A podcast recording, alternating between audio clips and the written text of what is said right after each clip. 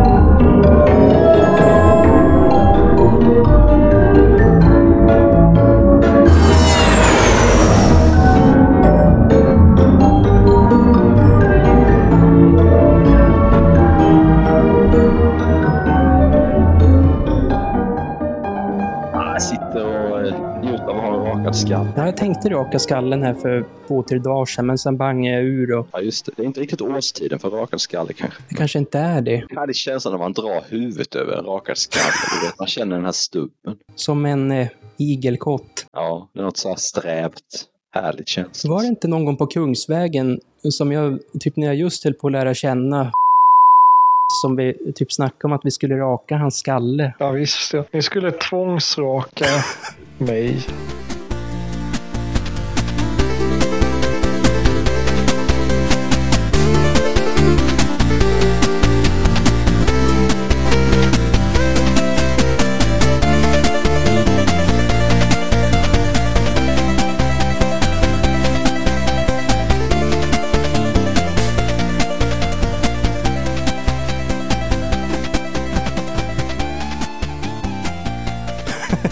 Men då var jag typ livrädd efter det. Ja, och så gick ögonbrynen ihop. Jo, så tänkte jag, hur ska det här? Först när vi, vi hade rakat skallar så gick vi direkt ner till Araby. Det var en förort i... Ja, just det. Och så gick vi bara ner och så trodde vi att vi skulle få stryk bara för att vi hade rakat skallar gick ner. Alltså, jag tror vi hade bara överkropp också. Ja, och militärbrallor också eller någonting. Har ni tränat någonting eller? Ja, Ja, igår. ja. Jaså? 40 armhävningar, tre minuter knäböj. Ja, det är nice. Har du löpt i det här vädret? Ja, jo. Jag har hört att man ska ha en andningsmask. Det tror jag inte du behöver faktiskt. Inte. Nej, det behöver du faktiskt inte. Men om det är minus 15? Ja, men det är inte så farligt faktiskt. jag ska. Det värsta är typ att det är halt. Och det är inte så att eh, underlaget är faktiskt värre. Ja, okej. Du har ju tävlingslöpt ganska många år, va? Sådär, jag, har- jag har aldrig varit elit, men jag har ju sprungit många lopp. Mest för typ att det är lite kul att springa med folk och testa hur bra man är. Så. Hur många maraton har du sprungit eller hur många lopp skulle du sådär höfta? Så jag, jag har sprungit två maraton. Jag har sprungit med en sån här etiopisk hare. Hare. Ja, en etiopier. Jaha. Det är så Lasse. Exakt. Nej, jag har aldrig sprungit ett lopp i hela mitt liv faktiskt. Inte ens i skolan. Du vet, ibland så har de här skoljoggen som de typ nästan tvingar Jo, men jag var så rätt snabb på 100 meter faktiskt. Ja, ja, det är också en, en annan typ av lopp. Och så minns jag att vi sprang 400 meter i tipshallen typ. Ja, det är ju lite hårdare för att där är det ju så att du måste ligga på, men du kan inte bli jäkligt trött, men du måste typ ligga på mycket. De, de sista 150 var helt brutala. För då har du typ mjölksyra som typ pumpar. Ja, det var sjukt faktiskt. Och så hoppade vi höjdhopp och sånt. Det finns olika typer av, eh, av löpning då, eller är det långdistans och kortdistans eller? Ja, och sen, man kallar det väl för mellandistans. Det jag, det jag brukar springa är väl lite längre än mellandistans. I mina vanliga träningar och så. Det är någonting som jag ser fram emot att göra. Alltså, jag kan typ se fram emot det hela dagen. Min rutin är att jag har på musik eller en podcast. Ofta så typ eh, någon podcast som jag typ eh, har sett fram emot att lyssna på. Ofta om Magic eller det kan vara annat också. Sen så kommer man och ställer sig liksom värmer upp lite och redo. Sen så kör man igång musik, musiken och sen börjar man springa. Och sen är det liksom som att man hamnar i någon slags... Eh, det är som en flykt från verkligheten. Man springer på och det börjar kännas i kroppen samtidigt som man eh, lyssnar på musiken. Man blir på G. Liksom det, Det är allra bäst på sommaren eller när det är varmt ute. Man kan få det även om det är vinter och så. Det är liksom svårt att förklara. Man hamnar i någon slags verklighetsflykt. Liksom. Någon underbar verklighetsflykt där man liksom man rör på kroppen och det känns bra. Det är svårt att förklara men det är en underbar känsla. Det påminner lite om när Kramer badar i havet. Och så säger han It's oozes, it's oozes. Det var exakt det jag tänkte på. På Kramer när han badar i havet.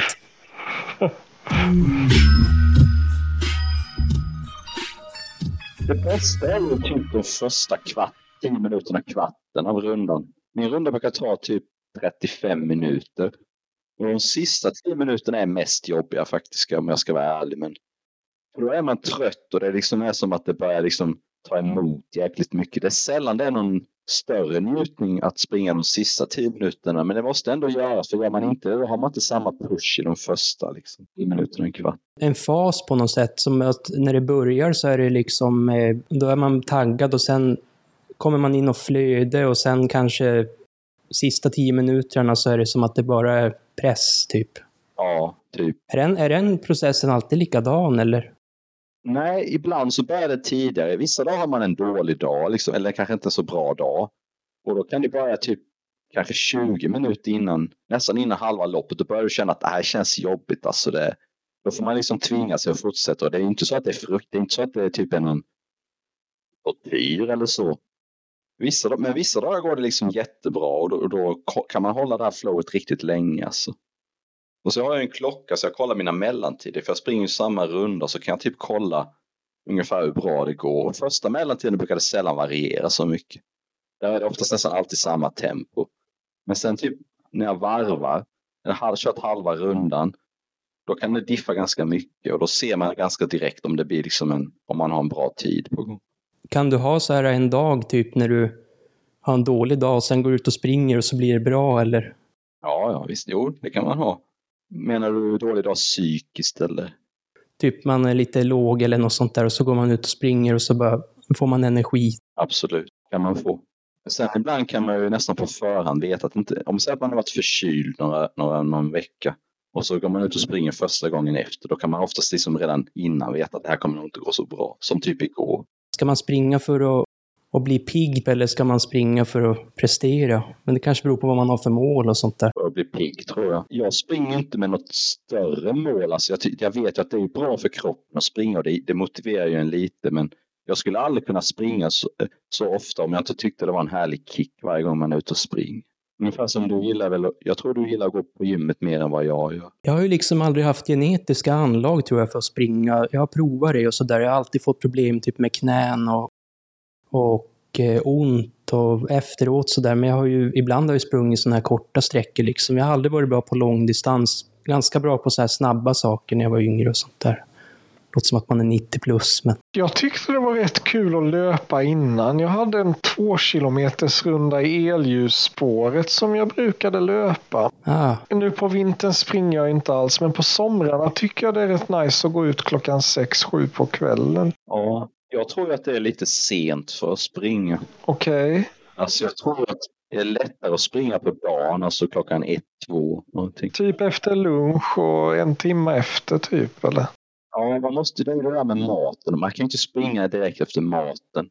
Ja, men det, jag har ju varit ute för något år sedan typ och solen bara sken och så tänkte jag, ja men nu jävlar. Och så sprang jag typ en kilometer. Det var ju rätt härlig känsla. Efteråt kände man verkligen, nu har jag gjort någonting väldigt bra, kände man. Det är intressant när ni surrar om ja, men hur lång tid det tar eller sådär hur, hur länge efter man ska träna. Men vadå, tre timmar alltså för löpning? Är din frukost inte så stor, då kan du klara det med två. Det går väl ner och ska ut i kroppen. På, och... ja, visst, ja. Men det kanske är psykiskt påfrestande också eller någonting, jag vet inte. Ja, jo. Ja, det är ja. ju... ja, ja, men då då. då. Ja. ja. Men eh, var det inte Sigvard som sprang ett maraton och åt en banan och sen så var han helt jo. utslagen? Alltså jag sprang ju ett maraton i Stockholm en gång det var riktigt varmt och så. Och så drack, det var, man har ju massa vätskestationer och grejer. Och till början med så drack man vatten, sportdryck, inga större problem. Sen kom vi ner till typ något slott, jag vet inte om det var slottet eller om det var lite sådär grönområde eller någonting. Och då hade de en station där de hade typ frukt. Och så var det typ bananer och så var det massa mig som tog bananer. så tänkte jag inte så mycket. Jag bara tänkte, ja men de tar banan, då kan jag väl också ta en. Det kan ju vara bra med lite socker, fylla på energin och så. Och lite saltgurka Och så eller? bananen och så. Och lite du? saltgurka eller? Jag kommer inte ihåg, det kanske de hade. Jag tror faktiskt det hade varit bättre med Saltgurka. Och en Och en gurka och lite dressing och en hamburgare. Ja, men så tog jag den där bananen och så typ några minuter efter så blev jag helt seg. Alltså jag typ var som att, det var som, jag, det kändes som ett berg var framför mig. Det var så blodet hade gått i magen. Skulle, jävla banan.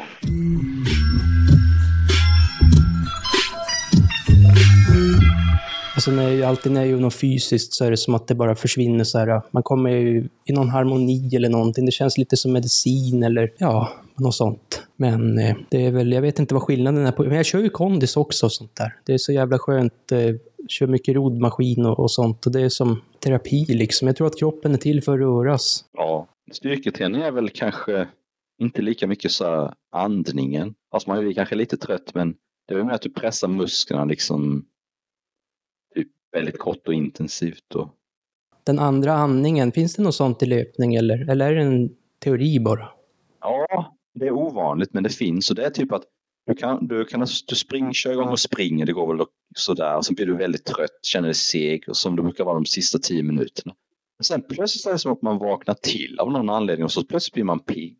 Det är sällan man får det, kanske en gång på hundra men det kan vara liksom Fan vad, det, alltså jag vet den där känslan liksom, nu när du sa om det där med de sista tio minuterna liksom, de, den där jobbiga liksom på kondisen, nu vet jag vad du menar för känsla, men alltså efteråt är det så jävla euforiskt. Jag trodde du tog fram en vod, Absolut vodka det var ju Ja, vad avslappnat. Det hade varit något. Har, har ni sprungit bakis någon gång eller? Nej. Semibak, halvbakis. Nej. Hur tror ni att alkohol påverkar träning och sånt där, alltså dagen efter? Det är nog inte så. Jag, försöker, jag springer sällan eh, dagen efter jag har druckit öl. Väntar åtminstone en dag emellan. För jag, jag tycker man blir seg dagen efter man har druckit sprit. En flaska vin på fredagen och en på lördagen och så en halv flaska vin på söndag. Vem sa att det var Soldoktorn? Soldoktorn, Micke Sandström, Är det han som poddar med hon? med Tilde de Paula. Eller om vin. Jonas farbror har eh, inte sprungit i hela sitt liv.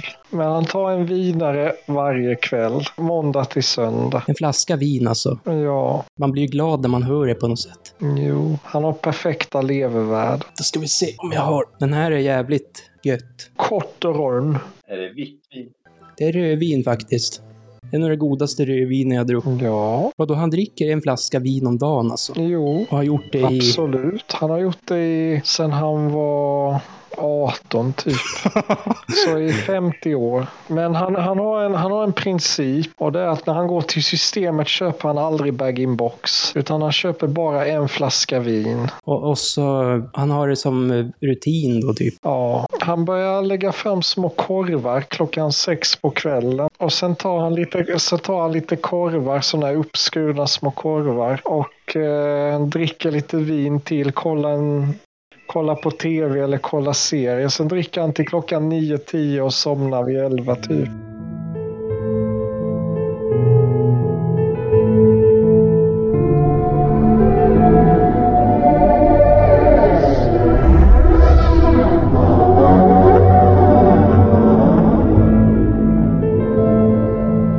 Allt han visste kunde det vara en lögn som visade sig vara sann. Ingen visste vad som hade hänt eftersom ingen någonsin varit med om något liknande förut. Det var som en månlandning som en av de första expeditionerna över Atlanten. Men undergången av en civilisation snarare än upptäckandet av en. Fast förvisso hade upptäckten av civilisationen på den amerikanska kontinenten också inneburit undergången av de civilisationer som funnits där. Civilisationer kommer och går i historien likt växter som blommar ut och sen vissnar. Nu hade turen kommit till Sverige. Hans dotter drog en djup suck och gick in i bungalowen igen. Hon sov alldeles för mycket nu för tiden, låg i sängen halva dygnet. Det var inte nyttigt. Att sova för mycket kunde vara lika farligt som att sova för lite. Hans familjemedlemmars plågade ansiktsuttryck var som en spegelbild av allt lidande som precis drabbat hans hemland. Statsministern var död. Han hade fått ett meddelande från skyddat nummer med ett kodord som gjorde det otvivelaktigt vem det kom från. Men hur kunde de vara så säkra på det gnagde en orolig tanke inom honom. Vem kan identifiera lik i detta kärnvapeninferno? Kanske hade någon lojal till döden följt med honom och skickat en rapport innan de båda utplånades. En sann martyr. Ibland blev han både imponerad och skrämd av lojaliteten hos silvermustaschens anhängare. Du kan inte döma mig längre Svante, tänkte han. Minnet av den brutala verbala avhyvling han fått inför hela partitoppen på deras kontor av statsministern långt nere i källaren 2019 var något som skavt länge och som förföljt honom på nätterna.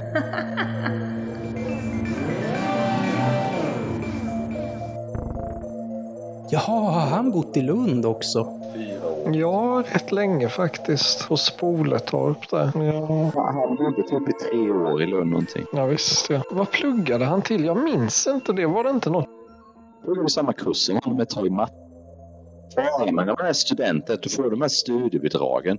Så du har den här illusionen om att du har oändligt med tillgångar. Snöa in på de här kurserna och typ inte komma någon vart. Du menar att man trampar vatten bara, eller? Ja, då är man Pipetoni. Och så ska man aldrig läsa arkeologi heller. Då de har högst arbetslöshet. Jag läser inte filosofi heller. Jag har haft kanske tio olika lärarjobb. Jag har inte undervisat en minut i filosofi. Mm. Det finns ju några sådana här undersökningar som menar på att de flesta använder inte sin universitetsutbildning till jobb Nej, okej.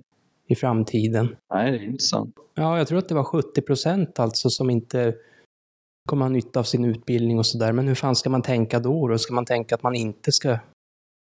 Ja, Man ska väl gå en universitetsutbildning som man vet leder till något jobb. Sen eh, kanske det, det finns ju vissa, typ civilingenjör, läkare och sånt. Lärare är nog också rätt säkert.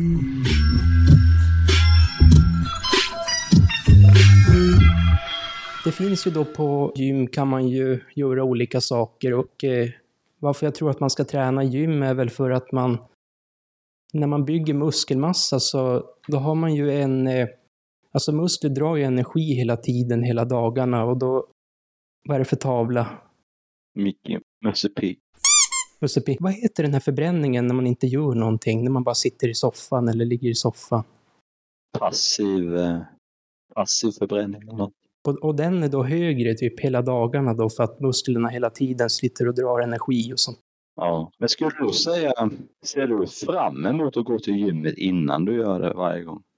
Nu gör jag det. I början gjorde jag inte det. Därför att då var det mer ett jobb sådär. Men nu, nu går jag dit tänker att jag ska tanka energi. Det är lite som i den här podden också. Förut hade jag lite inställning att ja, nu ska vi in och podda och kreera och skapa. Men, men nu typ känns det bara som att, som att jag får energi. Jag blir förnyad när jag går dit. Ett av mina problem med gymmet är liksom eh, att ta emot och ta, och ta sig dit. Jag gör det aldrig med löpningen. Löpningen ser jag fram emot, men gymmet det känns jobbigt att ta sig dit. Sen när man väl är där då kan det kännas liksom rätt så, då är det rätt avslappnat. Men man får aldrig riktigt, sen efter man har varit på gymmet känns jättebra. Jag minns en gång i tiden det var i njutning att gå till gymmet. När man gick till BK Biceps. Fast i Lund, Lund bodde jag ju långt ifrån Gärdahallen faktiskt. Ja, och där var, det var ju alltid jobbigt att ta sig dit. Ja, men det var väldigt skönt och när man väl var där så bara, När man väl var där så var det inga problem alls. nej. Man gjorde det två gånger i veckan typ, eller en gång i veckan så var det ju himmelskt. Sen ta en gain och max efter typ. Ja, det har jag börjat göra innan också Jaha. faktiskt. Därför att eh, det blir en sån här eh, grej att jag tänker att jag ska inte på gymmet och träna utan jag ska dit och dricka en Gainomax. Så då är jag Ah. jävligt hungrig när jag far dit. Och då brukar jag sätta mig och snacka i telefon faktiskt, alltså innan träningen och sånt där. Och det, så det finns ju olika knep liksom för att komma över den där, den där känslan. Ja, det är smart alltså att man har någon form av belöning och så. Jag kanske skulle ha någon form av eh, jag behöver inte ha det för löpningen för jag tycker det är roligt ändå. Man skulle kunna ha typ någon form av sportdryck eller något med sig. Ja, varför inte? Du, du snusar inget mer va? Nej, Nej. men då tänker jag att, kan ta, att, att man kan ta en snus efter kanske. Exakt. Ja, jag tror inte det bryter ner särskilt mycket egentligen. Det är väl den där belöningscentrum-grejen liksom. Ja. Men jag har, jag har ju den här Mosleys 30 hälsotips nu. Vad är det för någonting? Jag ska göra tre nya hälsotips per månad. Och eh, den här månaden har jag dricka tre koppar kaffe per dag. Det säger han är jättehälsosamt. Sen säger han att äta mörk choklad är hälsosamt, så det gör jag också. Ja, okej. Och sen så ska man typ eh, göra de här armhävningarna. Och sen har jag börjat dricka kefir också. Och när jag borstar tänderna så står jag på ett ben i en minut. Så när jag, jag borstar tänderna så står jag på ett ben för det ska väl vara väldigt bra för balansen. Så det är de fem grejerna jag gör nu. Det låter ju roligt. Han, han sa typ att det bästa är att gå ner för trapporna. Jaha, okej. Ja, men det är väl... Han, han visade någon studie på att man jämförde två grupper som skulle gå upp för ett tiovåningshus i två veckor och en som skulle gå ner för trapporna i ett tiovåningshus. Och de, de som gick ner för trapporna uppvisade typ förbättrade värden med 48 procent jämfört med den andra kontrollgruppen. Det är någonting med att det är, motstånd, det är något motståndsträning. Jaha. Ja, okej. Ja, Man kan ju typ... Du, nu har du ju inga trappor. Det går en annan. En klassiker att man springer upp för trapporna i sitt hyreshus och sådana grejer.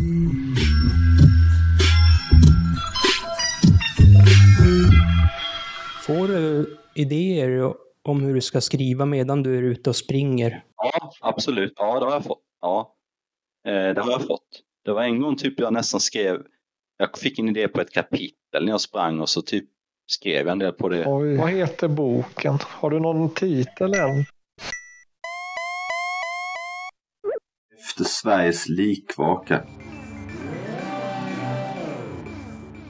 Så är det för mig när jag tränar också. Då kan jag se, få en så här typ film i huvudet om, om någonting. Det tror jag många får när de tränat eller något idé som lossnar. Liksom. Det går sakta i början men sen går det lite bättre. Och så har alla någon sorts maxnivå liksom. Så ibland blir man inte bättre liksom hur mycket man än övar. När var det då, när lärde du dig spela gitarr alltså då på riktigt då så att du kunde liksom köra? Ja, jag, jag började spela när jag var 18 typ, så jag började rätt sent. Men jag fastnade ju direkt faktiskt. Och oftast försökte man bara få fingrarna att stå rätt liksom. Jag kommer ihåg i Lund så var det ju redan när du flyttade till Lund så har jag för mig att det var ganska tidigt. Du hade ju gitarren redan där. Ja, Var den akustisk eller el? Det var el. Ja. Jag har alltid haft lite svårt för akustisk. Man kan ha halvakustisk, man kan ha halvakustisk med stålsträngar. De låter rätt bra. Men såna här nylongitarrer gillar jag inte.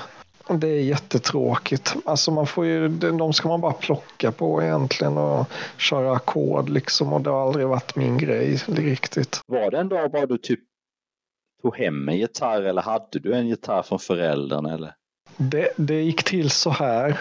Det var en tjej på komvux som visade mig ett gitarrmagasin. Vi satt bredvid varandra och så sa hon någonting med ja, den, kan du spela gitarr? Och då sa jag nej och så typ gick hon därifrån. Och sen bestämde jag mig för att spela gitarr.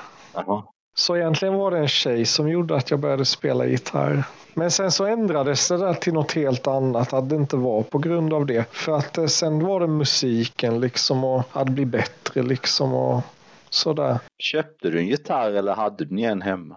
Nej, jag gick och köpte en gitarr med min farbror typ, som spelar gitarr typ. Ja, det är ändå alltid första steget. Ja, ja, exakt.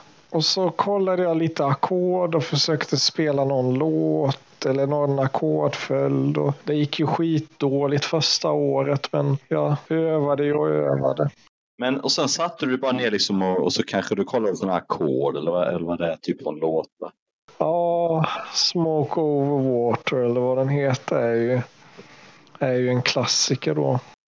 Det finns vissa sådana här låtar man ofta börjar med, typ eh, den här Nirvanas låt.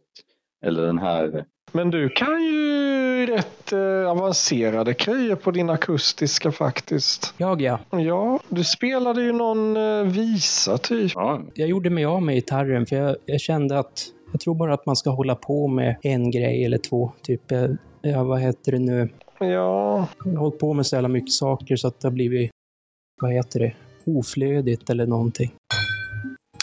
Jo, min står ju också bara och samlar damm liksom. Den är där. hur lång tid tog det för dig innan du kunde typ köra en hel låt? Alltså jag kan ju ingen hel låt fortfarande. Utan eh, jag kan vissa delar av låtar liksom. Okej, jag kanske kan... eh, Jag kan typ till exempel House of the Rising Sun med Animals. Den är ju fin. Tror ni att talang har, alltså tror ni att man har talang i vissa grejer eller? Man har definitivt talang för vissa grejer. När man skriver böcker så är det ju ibland sitter man ju och man sitter helt, man är helt fast liksom, man kommer ingenstans. Ja, men skrivande är nog lite annorlunda än musik tror jag. För att skrivande är ju mer Ja, men nästan som att man måste sitta och röka och snusa och typ dricka kaffe och Ja, det är det säkert. typ lida igenom det för att man har skrivkramp typ. Jan Guillou skriver ju såna här, äh, vad heter det, han skriver ju en speciell tid typ och sen släpper han det direkt och så tvingar han sig att bara skriva oavsett vad han är för, på humör och så. Sen dricker han två whiskys innan, två sexor. Eller är det, eller är det två treor? Nej, det kanske är två sexor, det är ganska mycket ändå. Ja, fast när det blir så är det inte bra. Men det kan ju lossna också. Jo, men jag har också hört att han dricker vin när han skriver.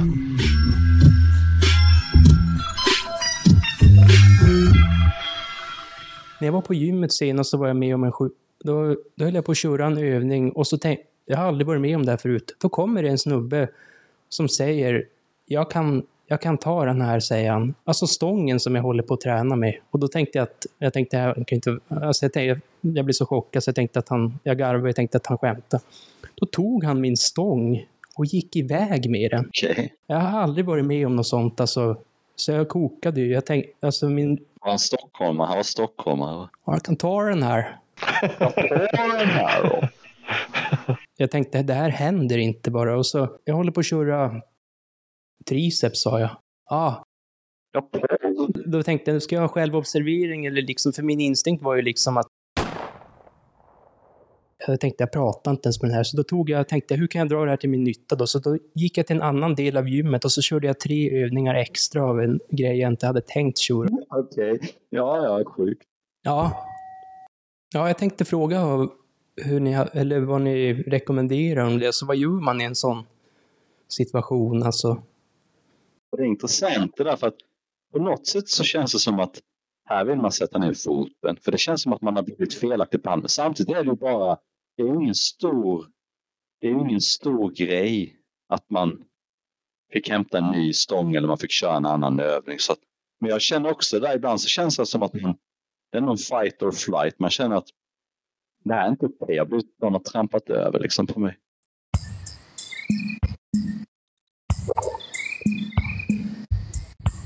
Sådär i Malmö, sving in. Så hade vi ett- plötsligt en dag så var det någon ny kille som arbetade där. Typ stockholmare.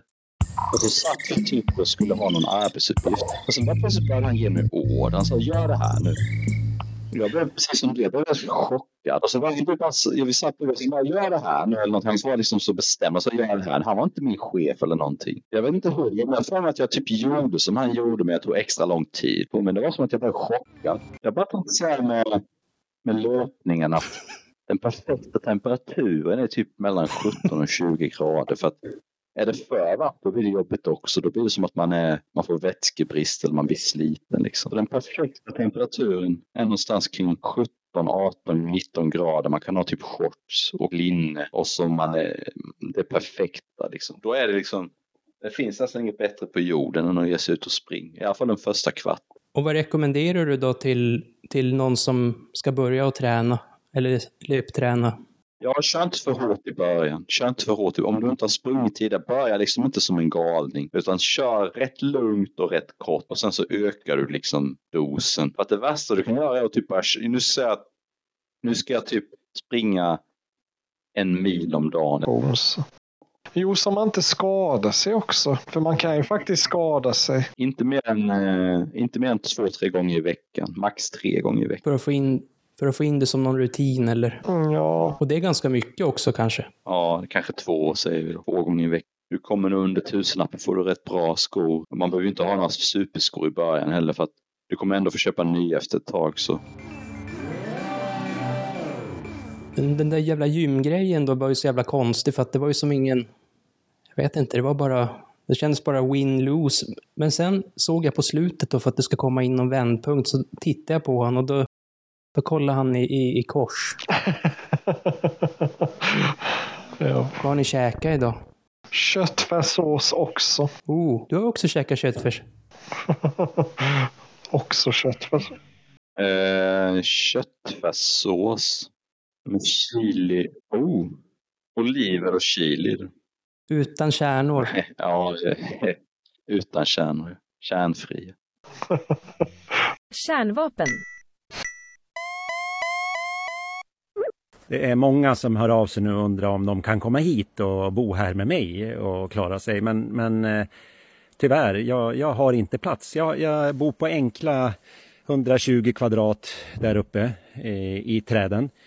Eh, och det, det, finns inte plats för, för fler än så. Och till mina barn vill jag säga eh, hade det varit pappavecka så hade ni fått följa med. Men, men i och med att det var mammavecka så, och jag, jag kände paniken. Jag, jag ville dra på en gång. Alltså jag, jag vill inte vara kvar när det smäller. Eh, och när det slutar smälla då hör jag att ja, men flygplanen slutar åka upp i, i himlen och sånt och då, då kommer jag tillbaka, absolut. Eller om maten tar slut. Sköt om er. Alltså, mitt, mitt hjärta är mer optimistiskt. Hej.